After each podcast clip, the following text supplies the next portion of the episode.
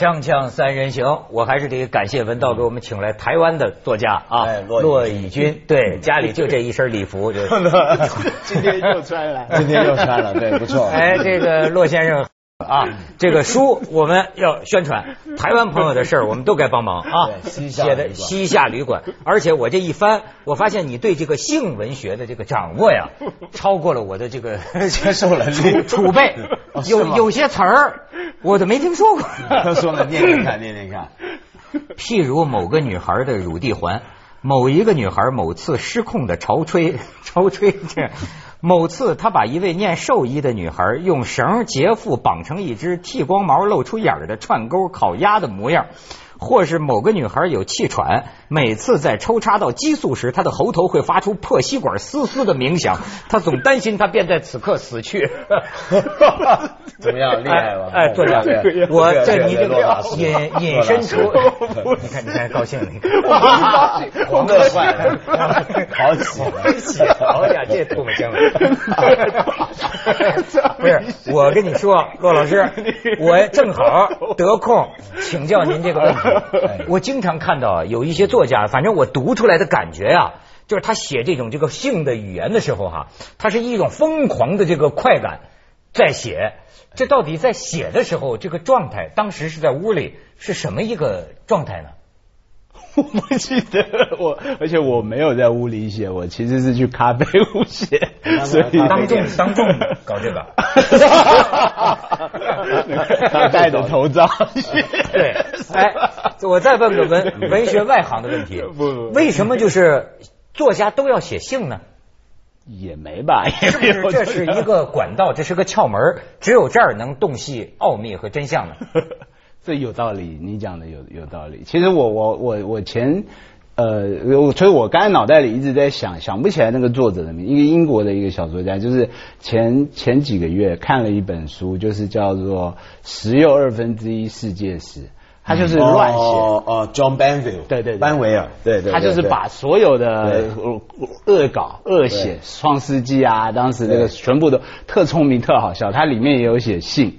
那他可是有一段，其实他在写爱情，我觉得他那个写的特别好。他其实就是在写一个显影剂的概念。他就说，所有人在爱情的那个过程里的时候，它其实就很像你一个底片，但是现在是数位的，这个感觉就没，就是放在那个药水里面泡着，那个那个溴化银嘛泡着，然后。爱情的感觉就是它什么时候慢慢浮出来，浮出来，浮出一个脸，浮出一个一个一个什么什么一个女人的裸体，什么叫浮出来的过程？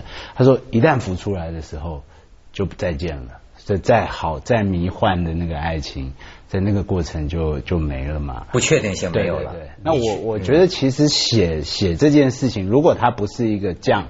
他不是一个呃，不是说只是只是拿文学奖什么什么，他其实对他来讲，他变成一个永远一个神秘的追求的话，我觉得您讲的是对的，就是其实，在某一个部分是空掉的，其实不会写的时候是没有生理反应的，没有。他这意思就像那种专业演员嘛，对对对对，那么总在演那种床戏，人家就问梁朝伟，你们爽了吗？当时真的，然后他们说我们是专业的，就就这个意思，对，就些是特冷静。这是这，所以说呢，这个我对他的心理状态也很担心，就是因为我知道骆以军是著名的忧郁症患者，不光是忧郁症患者，他身为一个作家，他是一个阅读障碍者，以至于哎，我觉得这个真是修行啊。他抄写，像最早他看见这个阿成还有谁莫言的小说，他突然发现大陆的作家这种语言的感觉啊，但是他用抄。整本小说抄下来的方式，很有名的方法。对，这没有啦，这就是跟你说说看怎么回事吧。这不是，就是我后来我因为我生了我小孩，生过孩子以后，我第二个孩子有一点过动儿。有点过动儿的倾向啊，那过动儿其实你以为他是过动，其实他是他中文他是一个统合神经失调，他其实是生理上他是没有办法集中注意力，他坐不住嘛，他要起来动。那后来我这样回想，我其实大概整个从国中到高中，我国中是念那种好班，可是我就一直是最后一名，我上课永远没办法集中听老师在讲什么，然后我考试永远是考，我偷看半天还是差很多。然后我又重考，那我高中后来就重考就交了一些坏朋友，就整天就是像贾樟柯啊电影，就是侯孝贤电影这些，就是去打打闹打打，阿飞也也不大条，也也不不厉害，可是就是穿着制服，就是整天打来打去的，抽烟嘛，就是这样。啊，那后来我到大学开始，我那时候不了解，我是生了孩子，我才知道，原来其实我很可能我是一个过动，我是我只是不是一个喧哗的过动，只是我没有办法集中注意力。那可是问题是，我是 我是母羊座的，我我就是当时在某一个神圣的启发时刻，就是我想要成为一个小说家，我被启发了，我很我看到张爱玲的小说，我看像你刚才讲的，我看到莫言的小说，我看到呃昆德拉，我看到马尔克斯的，我觉得太屌了。然后我决定要发奋。那我我大我大学念的是一个台湾最差的大学嘛，然后哎，这是什么？文化大学，现在不是最差，当年是排名最后的，最后一志愿嘛，我进去还念森林系。可是我那时候就是在那个住一个阳明山一个小的宿舍，很小的那种学生宿舍里，然后就有那种学长，那个年代大家就是很装样子嘛，学长的房间里就是都放着这种，他们台湾当时是还是一个现代主义的尾端，就是出的是弗洛伊德啊、卡夫卡啊、芥川龙之介啊，就是这都是现代主义来看看我的书房那种，对对对。那可是我就是也去买了这些书，然后我发现我看了三页，我就趴在那边睡着，我完全，然后我醒过来，我刚才看了。我刚才很认真看了半天，我看了什么？我完全什么脑袋什么都不记得，我完全不知道他写什么。那后来我就发现这就是一个阅读障碍嘛。哦，这就叫阅读障碍。可是因为我我有一种运动员的个性，就是我以前运动神经不好，在打篮球的时候，我就是后来就去去那个一个 K 书中心，就是那个楼梯就从。一楼就跳到五楼，每天就是傍晚在那边跳跳跳。后来他们那个 K 书院就传说有鬼，就是半夜有咚咚咚，给人半夜去温习功课的那种地方。拔马子，或者只有我在这边很奇怪，自己在楼梯间跳青蛙跳。后来我可以抓到篮筐，就是我我我是相信这一套的，是相信说他是利用他运动的这个特长。哎呦，我不是文人，其实你看你们一个文涛，一个文道，我是乙军，我其实是一个，我们是秀才遇着兵啊，有理说有理说不清啊，不是，但是我很想请教一下，因为呢，忧郁症现在确实也是我们大陆人呢在在普遍在讨论的一个问题，因为这几天又发生了一个新闻，就是一个上市公司的董事长跳楼自杀，对，然后传出来呢说也是忧郁症。哎，你是有这个亲身经验的啊？到底什么算？你比如说，我们平常的朋友个个都说自己是忧郁症，是是是。你觉得怎么叫忧郁症？你是什么感受呢？他其实忧郁症有一个很重要的关键词叫做失能。忧郁其实它未必解释的好，它其实是失能，它其实是脑内，它其实就是一个慢性病跟糖尿病。失失能可能，比如说你像，比如说你平常来做节目，你们其实平常很稳定的保持一个阅读，然后讲话的模式，写写稿。可是你一旦忧郁症来的时候，是你会突然有一种奇怪感，是你一点都不想踏进摄影棚一步。然后你本来是一个很色的家伙，很多码子到处呃呃一三五七九就是二十六，就是不同的码子去寻一下，你突然一个码子你都不想去。然后你突然本来啊，省事，所以我怀疑闻到有忧郁症，失了，有一症感觉失能，他就是有点就是其实有佛教的最高就是最高境界就是要到达忧郁症，忧郁症的状况。那可是你要这么说啊，我就觉得呃，你像我呃有的朋友也有这么一种感觉啊，就是现在真的是对女孩失能，失的个什么能呢？就是说。呃，大概是因为爱情方面受到挫伤吧，可能也这个岁数也到了文道这个岁数，那么就开始觉得对女孩儿，我第一次看到，我认识文道这么久，第一次看到你脸上有 困惑的表情。继续讲，继续。他觉得自己是一没能力，二没兴趣，三没动机，再去找找女孩儿，就照你话说，就把马子，就完全也没有兴趣，好像也觉得没有这个能力了。这算不算是一种不正常？不算，其实他他有一个部分是这样，就是他他那个苏珊桑格不是有个疾病的隐喻嘛？对他其实忧郁症它有一大块，它当然是一个当代文明病。他他如果在生理上，他有一个部分，我觉得我自己的感受是在那个时刻，你会变成失去同情和理解他人的能力。其实他，所以他这个跟文道是不一样的。我当然是开玩笑啊的，他其实不是故意的。比如说你身边，我觉得忧郁症最大的可怜的不是忧郁症本人，是忧郁症最亲近的那个忧郁症者的妻子、忧郁症者的丈夫、忧郁者的父母。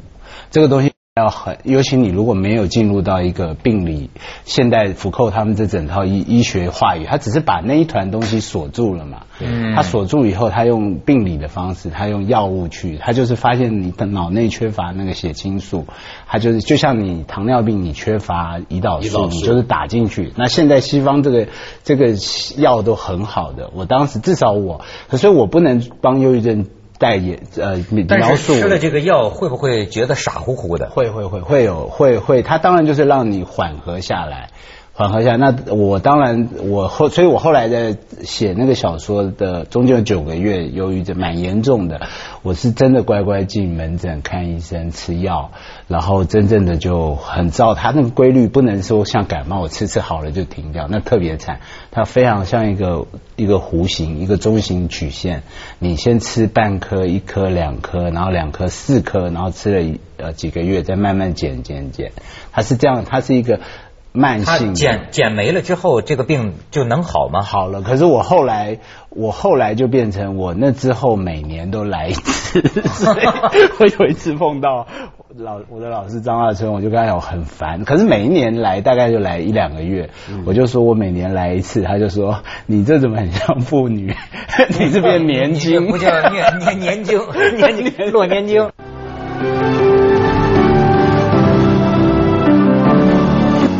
不过，不过 这种，所以这个忧郁症，就是大家平常我觉得这个忧郁症，忧郁这个翻译的并不太准确，其实，嗯因为，呃，他并不是说你情绪很低落、很忧郁，他是没有情绪，更像是是，呃，比如说他理性上你也许会知道我该爱孩子，嗯理性上你知道我该看到谁，我要怎么样，但是你发现你整个感性那一面的能力跟不上，没有了那个能力。对你你想爱孩子，你也许会做很多爱孩子的动作，但其实背后是没感情的。是是，他是这样的。那我忧郁症了，那我就我你呃。你你真的对，宣告了。我怎么觉得有些时候，当然说这个，你就是就是说，当然我是病人，你们不能说我什么，对吧？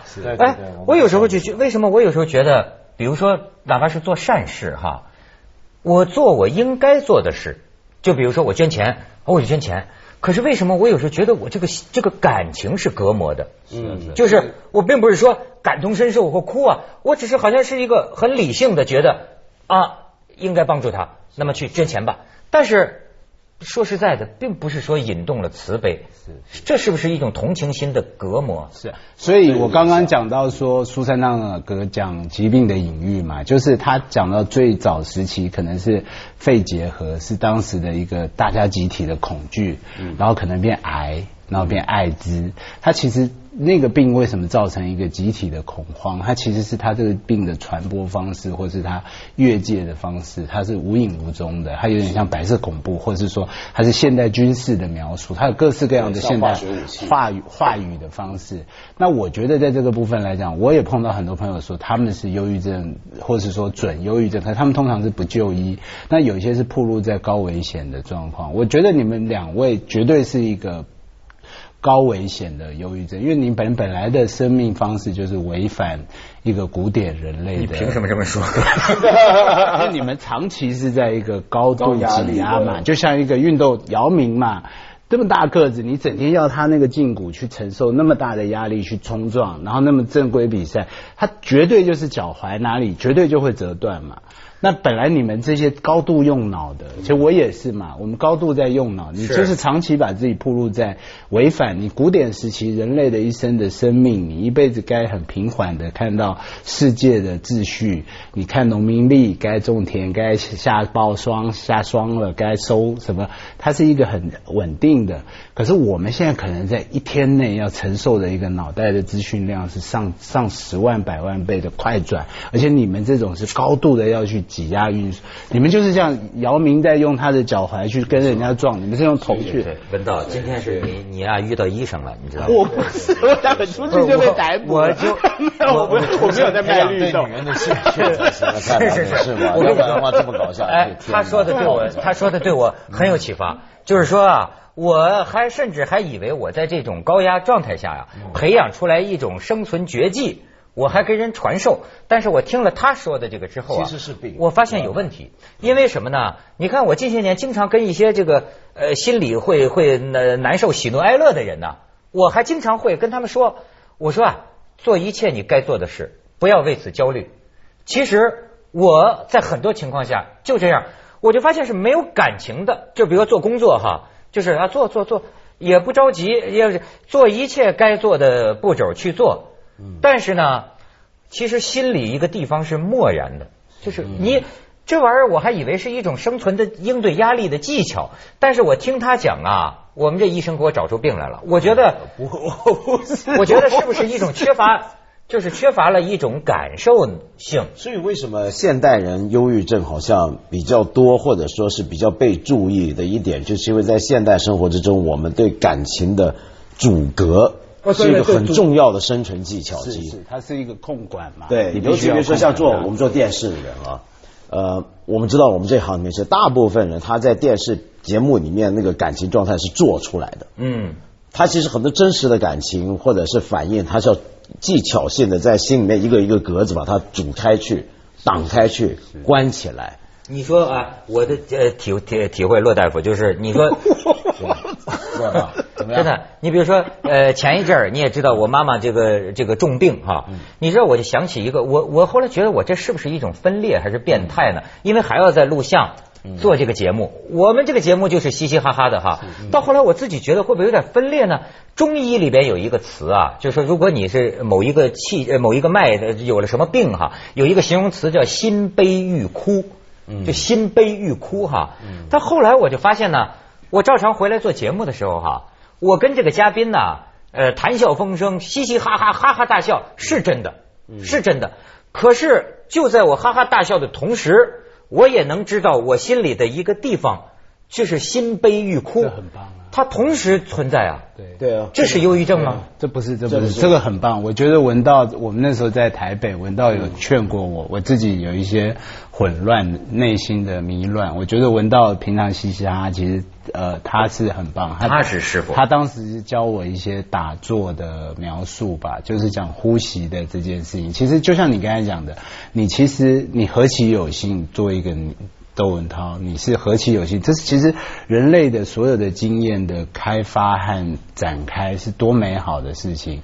可是本来我们就何其渺小，那我们已经不再像古代，像那些基督教的时代，我们可以靠一个很庞大的大教堂帮我们支撑住嘛。像哥德式建筑，它支撑不住它建筑的，它开那么多漂亮的天窗或是漂那么花窗，它雕雕壁，它是不符合建筑学，它的拱壁不不合规律它就变一个非浮壁，它是从建筑物外面加撑一个，它把它的支撑力分散出来。嗯那我觉得像你们这样的，其实是高高高高层次、高思心灵的一个高速运转的，这是很幸运的，或是说贪婪的，或是说美是美好的。你像以前的佛或是菩萨，他们不外乎就是在一个瞬间暴涨的各种量子力学、各种暴涨的多元宇宙，你可以同时经过每一个刹那的瞬间。你们是多幸福的人！可是你们的身体如果一旦承受不住的时候，那您刚才讲的这个方式，就很像文道当时在劝告我的说，他练习这个打坐的呼吸方式，只是在让你训练自己，对于每一个瞬间，你连呼吸这么简单的事情，你都清楚的掌握住。你都知道它是非常清楚的，那这不是很？我觉得这不是忧郁症，忧郁症做不到这个的。你们问我忧郁症有什么记忆？老实讲，那九个月我什么都不记得，空白的。他不会有人，不可能有人是一个忧郁症患者而能够写描述忧郁症，这个忧郁他是不可能的身它是。空白的。对，哦他没有这样的能力。你如果有这样的能力，可以去控制住你在一个铺路在高度的，你就像一个一个一个越战的一个一个大兵，你其实是各种炮火，你随时是要被的。可是你有一个能够在这其中有一个立体空间的战略，哎呦你其实是很我厉害。还以为是精神分裂呢。这个骆大夫一说还行，锵锵三人行，广之后见。嗯。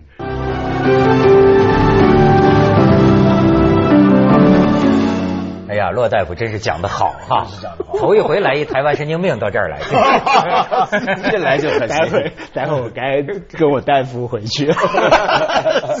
这个折磨很多人群呐、不过我在想，你刚刚说这种情况，你说一个人的情绪受到高度的挤压、操控，这其实是很容易超载的。